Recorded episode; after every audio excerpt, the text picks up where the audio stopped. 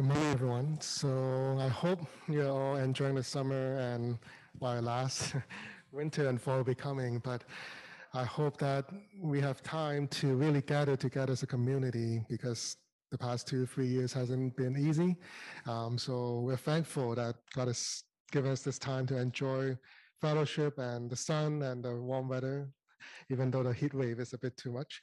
So let us begin today with this passage from Second Kings Naaman, commander of the army of the king of Aram, was a great man and in high favor with his master, because by him the Lord had given victory to Aram. The man, though a mighty warrior, suffered from leprosy.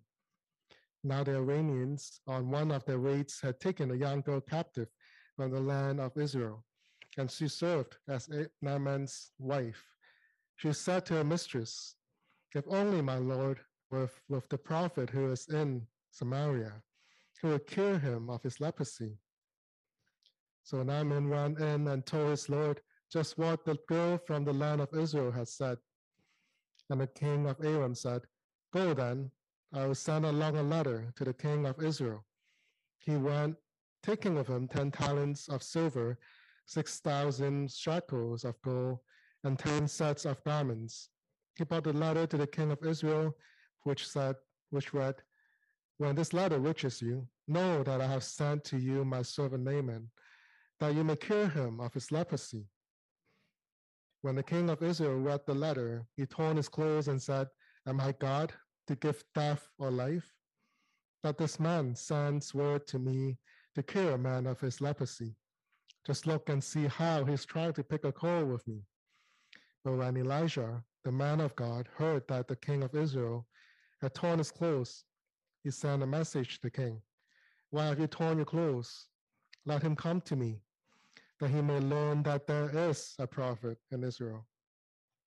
So Naaman came with his horses and chariots and halted at the entrance of Elijah's house.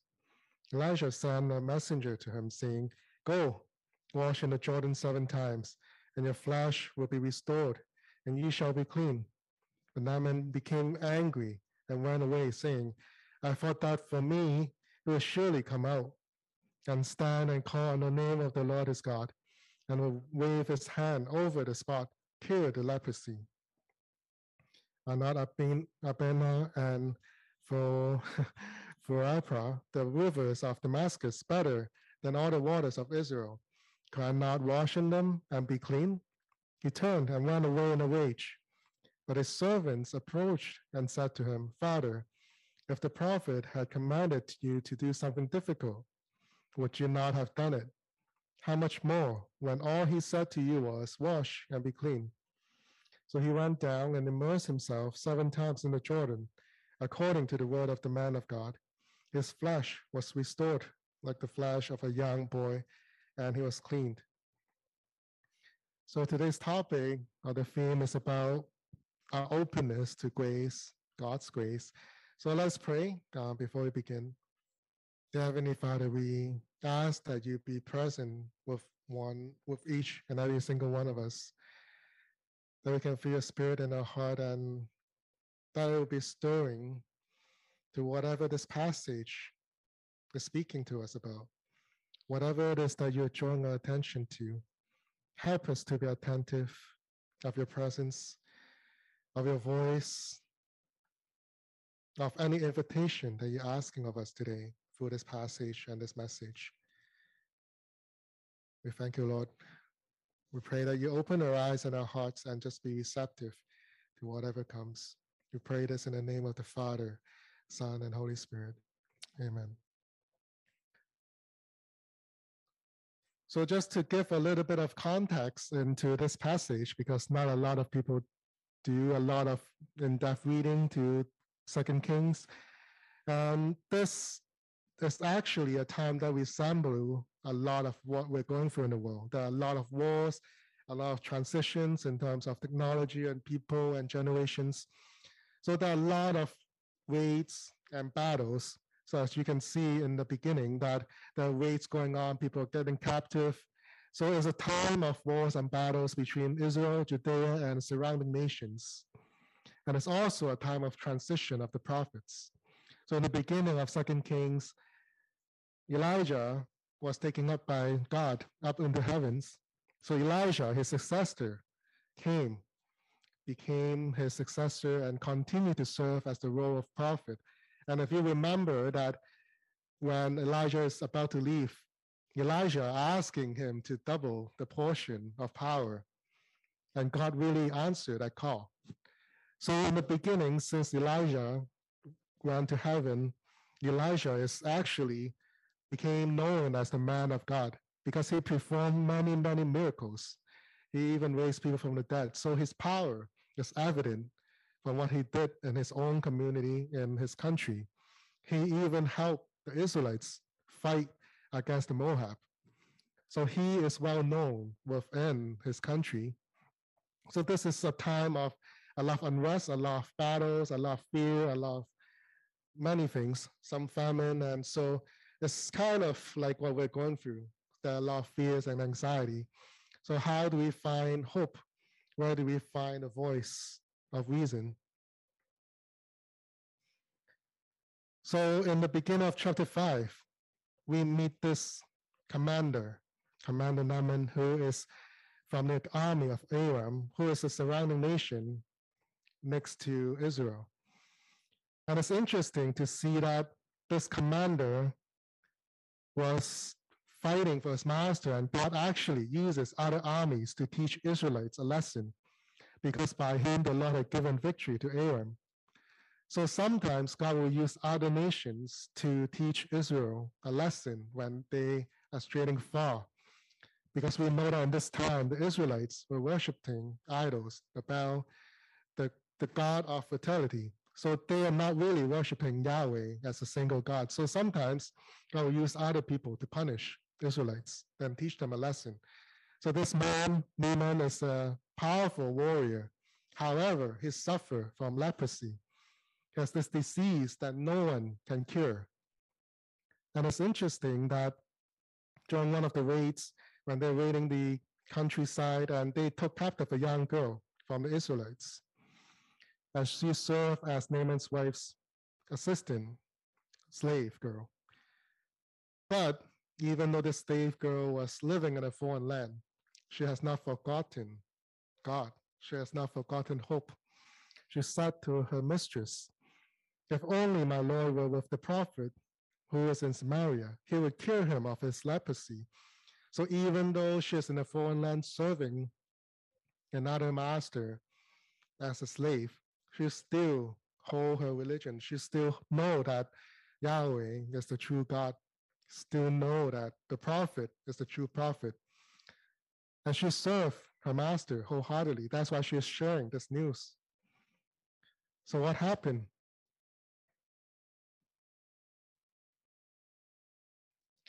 So Naaman, who may have listened out of desperation because no one else is able to cure him of his leprosy. I, I believe that he will try everything else than go to his enemies to find a cure. So maybe this is out of desperation when he hears this news. This is like a glimpse of hope. So he went to talk to the king, his master, and the king actually agreed and sent him this letter to take to the king of Israel, and also giving a lot of silver and gold and clothing as reward. So Naaman went and took this letter to the king of Israel and asking him to cure this general, his beloved warrior of leprosy. So what how did the king of Israel reacted? It's pretty shocking, his reaction. So when the king read the letter, what did he do? He torn his clothes and said, Am I God to give life or death? That this man send words to me to cure a man of his leprosy. Just look and see how he's trying to pick a quarrel with me. Why would he react that way? Like if he cannot cure leprosy, he can just turn him away. But why would he do that? Why would he torn his clothes and cry out like that? So again, at that time, the king of Israel was worshiping idols, and they believed that Baal is the giver of life. because they this idol is supposed to control rain and that the harvest is through this spell this false god. But truly, the only person who can cure leprosy is Yahweh. As in Numbers, all the other false gods can do nothing about leprosy. It's only Yahweh that can do this. So that's why he protested, Am I God to kill or give life? Because he know that he cannot do anything without Yahweh, and he he cannot control God's prophet. So that's why he didn't ask Elijah, uh, Elisha, to help because he cannot control what God do. He cannot control God's prophet. And he knows that only the true God, the one true God can cure leprosy, as his number stated. So what did Elijah do? Elijah, who is the man of God, heard this news and actually went to the king himself and say, ask him to come to me. Why do you worry? Why are you so anxious? Why are you so fearful? Just ask him to come to me. And so that he will know there's a true God in Israel. This is a chance to show who God is. So sometimes uh, there are situations in our own life that we're facing, challenges that we're facing that we haven't really go to God about and lift it up in prayer to Him. That we're really anxious or worried about some issues and challenges. But a lot of times we don't go to God until the last minute, or we're fearful to lift them up to God. When I was reading this passage, I remember the, the painting in Galilee when Jesus was crossing the sea and the storm came, and all the disciples tried everything to save their own lives pouring out waters from the boat and doing the sails. But Jesus is right there in the boat with them. So a lot of times, I don't know about you, but maybe when we're caught in that situation, in the middle of it, we want to solve it by ourselves. But in the end, we know that everything's controlled by God, and we just need to ask Him for help. So, are we able to really trust in God and have faith in Him in whatever you're facing right now.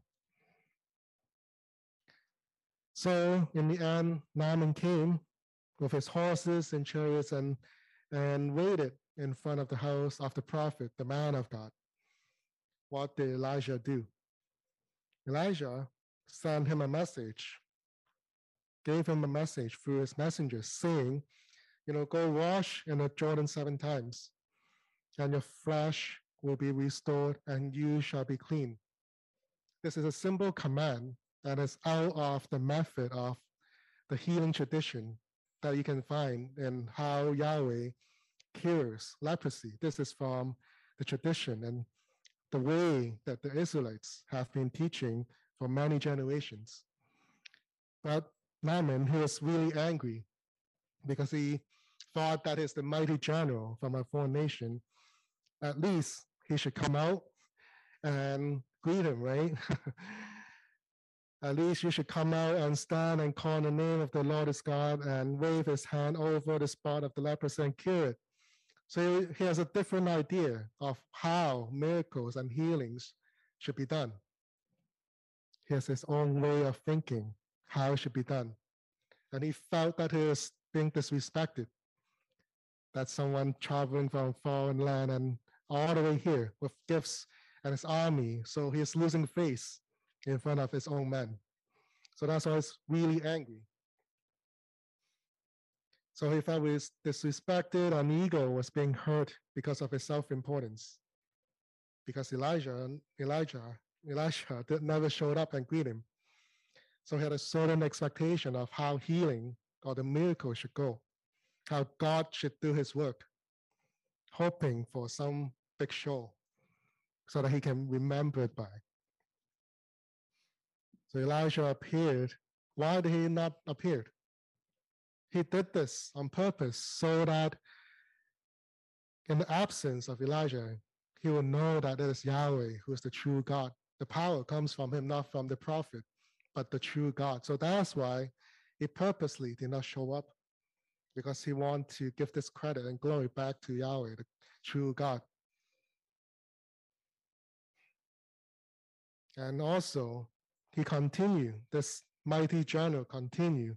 Are not these two rivers, the rivers of Damascus, better than all the waters of Israel? Cannot wash them and be clean. If it's only so simple to wash myself in the river water and be clean, can I do it at home? So if you actually look at the rivers, these are the two rivers. I don't know how many of you actually went to Israel and been in the Jordan River before. So this is the Jordan River. It's really narrow. It's really muddy. It's really dirty. I have to say, I've been there myself. It's really dirty, but that is where a lot of miracles happen. That's where a lot of history happens. That's where Jesus was baptized, the Jordan River. But on the other side, in his homeland in Damascus, that is the Albanian River. It's really wide. It's a lot of water. is also giving life to the crops mm. and people in the community. So when you compare the two rivers, this is like a mighty nation, and this is like a small developing nation river. So he's referencing again to what he had known in his mind and his upbringing and his culture, his self importance, thinking that what he has is already better. Why would he need to go to this river, the muddy, shallow river?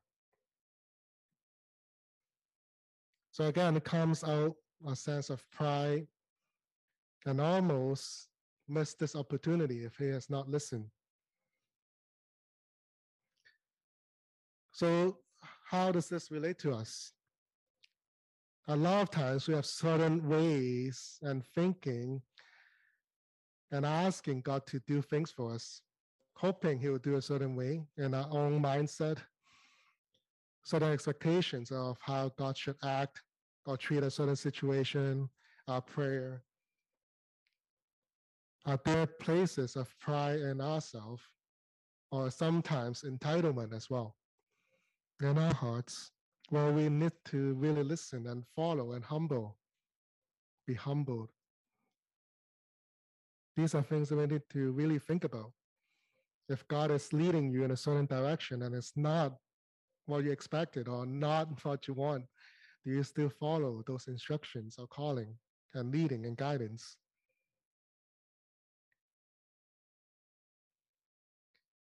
So,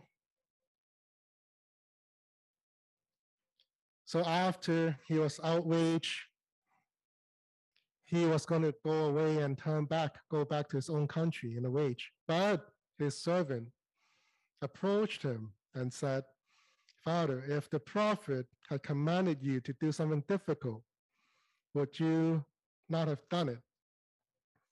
How much more when all he said to you was wash and be cleaned? So this is really interesting point that his servant brought up. If the prophet asked you to do something crazy, something big, something dramatic, maybe climb the mountain seven times, come back and you'll be clean, then he may have done it because he wanted to do something dramatic. He felt that this is again about showsmanship. But all the prophet asking him was just be clean, clean yourself seven times. So again, a lot of times we have certain expectations of what we want to do for God or what we expect God to do for us. So this is a good reminder that there are times or things that God is asking you to do, but sometimes we feel, oh, that's too simple. that shouldn't be it. I have to do something bigger. So to me, I feel that I've been working with a lot of newcomers from Hong Kong these couple of months and it helped me to really figure what missions mean. So I believe that missions for God is really necessary. And some people are really called to go overseas to reach the unreached people. But not everyone have to do that.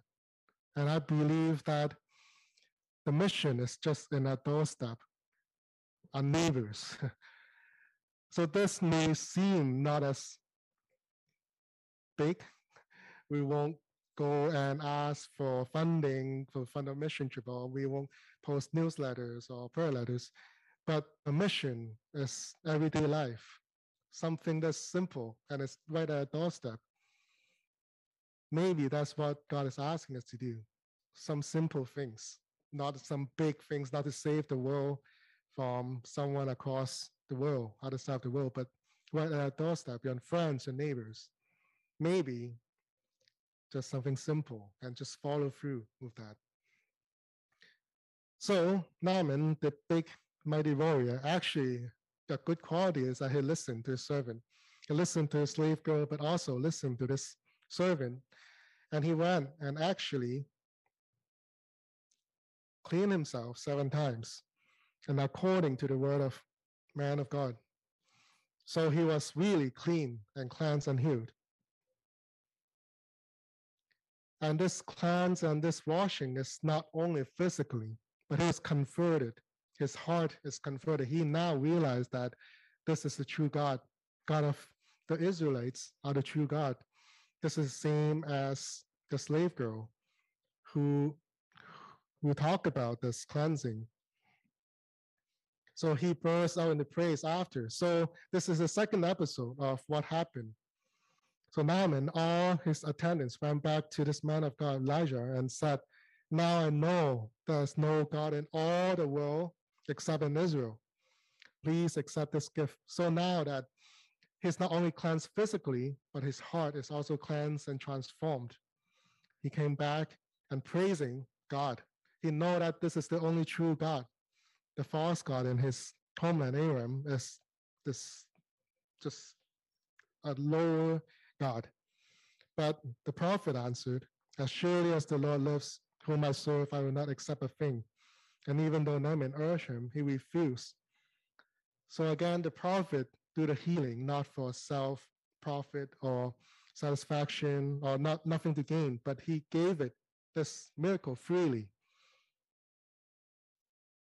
So this is actually a constant storyline throughout the Bible that other people from outside Israel who does not know Yahweh came in and recognized as God.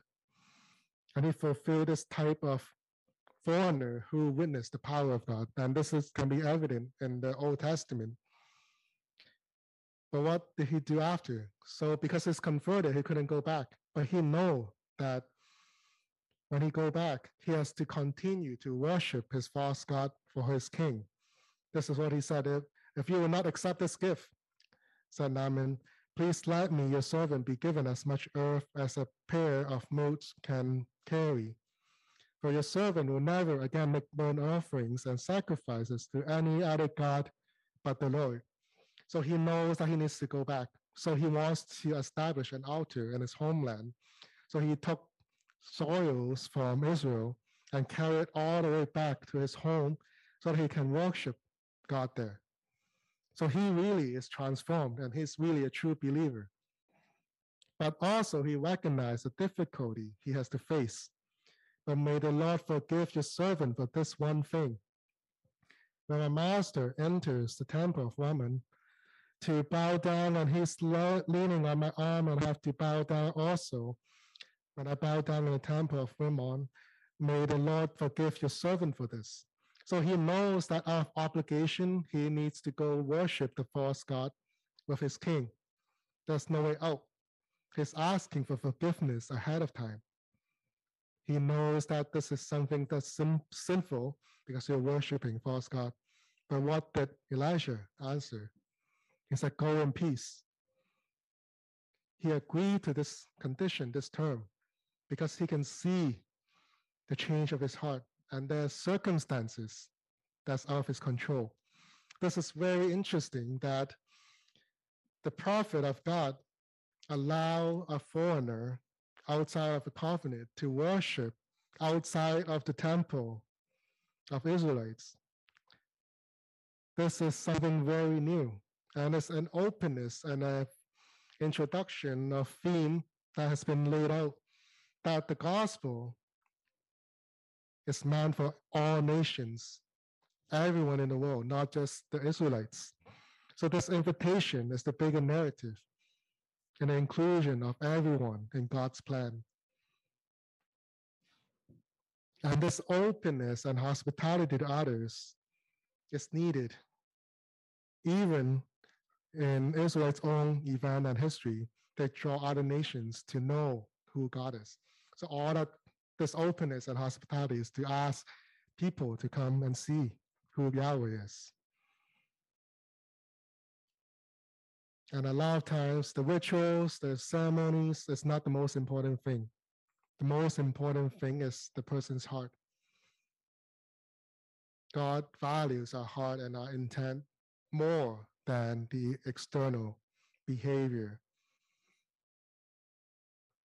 But in this time where war is in chaos, a lot of division, lot of times too quick to judge another person by their own political view, by their action.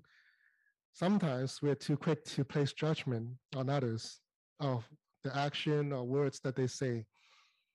So maybe we need to also extend this hospitality, this grace to other people, to non-Christians as well.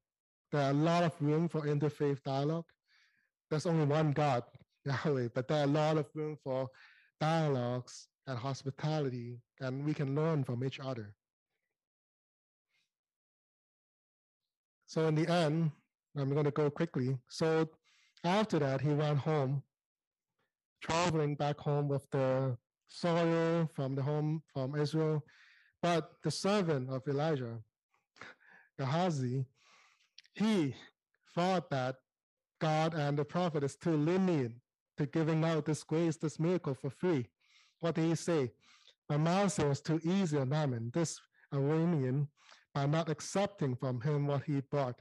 As surely as the Lord lives, I run after him and get something from him.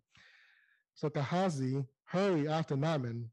When Naaman saw him running towards him, he got down from a chariot and meet him. Is everything all right? He asked. So the servant of the prophet Elijah feel that God is too easy in giving out his unconditional grace and love. So as the prophet. So he wants to get something from it. He still has this certain bias against other people outside of the covenant, and he should profit from it. So although he doesn't abide to is Elijah's condition, he got called Naaman, this Aramean, so outsider again, this race. He also has this self-importance, his ego as well. And he also used Yahweh's name in vain, asking for things, asking for personal gains. So he said, Everything's all right, but my master sent me to say two young men from the company of the prophets has come out, come to me from the hill country of Ephraim. Give them a talent of silver and two sets of clothing. By all means, take two talents. And I mean, he urged Gehazi to accept them and then tie up the two talents of silver in two bags of two sets of clothing. He gave them these two sets to a servant, and they carried them ahead of Gehazi. So he not only lied and take God's name in vain, and he also used his prophet, his master's name in vain and lied about it. So what did he do? After he took all the things, he went back home, took all the things from the servants, and put them away in the house. He sent the man away, and they left. When he went in and stood before his master, Elijah asked him, Where have you been, Gehazi? Your servant didn't go anywhere. but Elijah said to him, Was not my spirit with you when the man got down from his chariot to meet you? Is this the time to take money or to accept clothes uh, or olive groves and vineyards or flocks and herds of male and female slaves? Naaman's leprosy will cling to you and to your descendants forever. And Gehazi went in Elijah's presence, and his skin was with lepers, and hair became white as snow. So this is really interesting turn of events. The comparison of a foreigner who never knew Yahweh before, and Gehazi, who had followed and witnessed so many miracles from Elijah, but his response is that he is the, unable to accept the graciousness of Yahweh, the open handedness, the generosity of God. And he wanted something in return. So this contrast the humbleness from Naaman, some foreigner who came and recognized God, to someone who see miracle every day, who see God's work every day. And he just cannot let go of the love, and compassion, and openness of God. So God's grace, again, it extends to all nations, everyone, all religion. So there are times when we may also be like a Gehazi. Sometimes God's grace is so big that we just felt resistance to it. Sometimes I read on the news about some criminal who may have murdered people or mass murdered, and sometimes they will turn and become a Christian. At those moments, I'd also truthfully have this hesitation. Are they really being converted to believe in God? Are they also going to go to heaven after all that they've done? So sometimes we may also have this grudge in the openness of how God loved everyone, the openness that this unconditional grace, is there any extent. But again, this story, this passage is telling us that God's grace is beyond our borders, beyond our imagination. That there are times we take God's name in vain as well and use for personal gain. Maybe it's really subtle.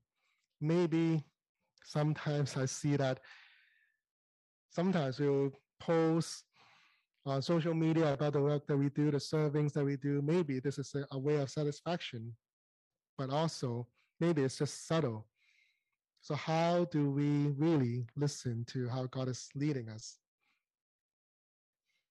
So, just to recap, to end, are there situations where you're facing right now? You feel really anxious. Are you willing to really come and listen and lift them up to God? Are there certain expectations of how we want God to do things for us? how miracles should be done. But we know that we should be the ones listening to God's instruction, not setting expectations to what should be done. Uh, there are places of pride, self importance, entitlements in our heart that we need to let go of and be humbled and open our eyes and listen. And God's love extends to all nations and people can we also have this openness to God? So, just a moment to reflect on these, and then we'll close in prayer.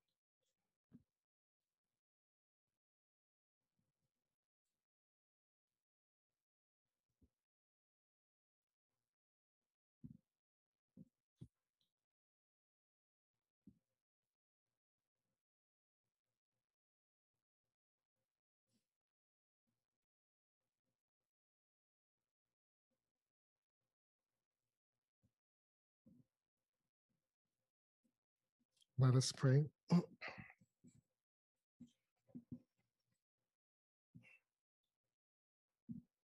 Dear God, you're the great creator of the whole universe. You're also the great mystery that there are times where we don't understand your plans and we don't understand the extent of the openness and hospitality that you show how your love, your grace, your hesed, your compassion just extends beyond all our imagination. You ask us to love you with all our hearts, all our mind, all our soul, all our body. And the second command is to love a neighbor as yourself, as ourselves. So we ask that you help us to learn to love as you do, learn to love and extend this hospitality, this openness to others, people that we may not agree with, people that we may not like. But what is the good in it if we only love people who love us? Lord, you ask us to be with those who we may be repulsed or resistant to help us to see how your love also extends to people we may not agree with. Help us to be open to your grace and be transformed ourselves first, that we will be humbled and that we won't have a set mind frame of how you should act, God. But that when you do act, we follow. We follow your will, we follow your voice.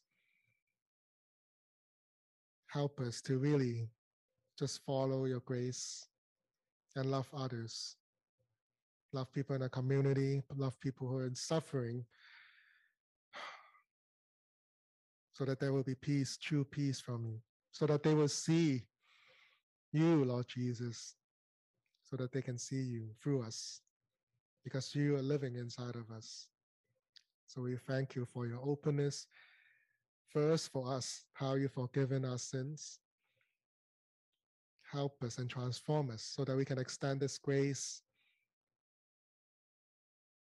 in the world, this good news into the world. So we thank you, Lord. We pray all these in the name of the Father, Son, and Holy Spirit. Amen. To and let us read this prayer together.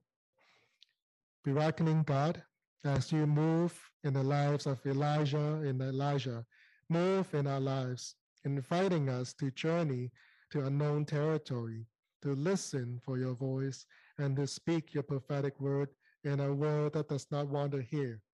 Empowered by your Spirit, grant us the courage we need to journey, trust, listen, speak, and accept your commission to be your faithful servant people. Amen. Thank you.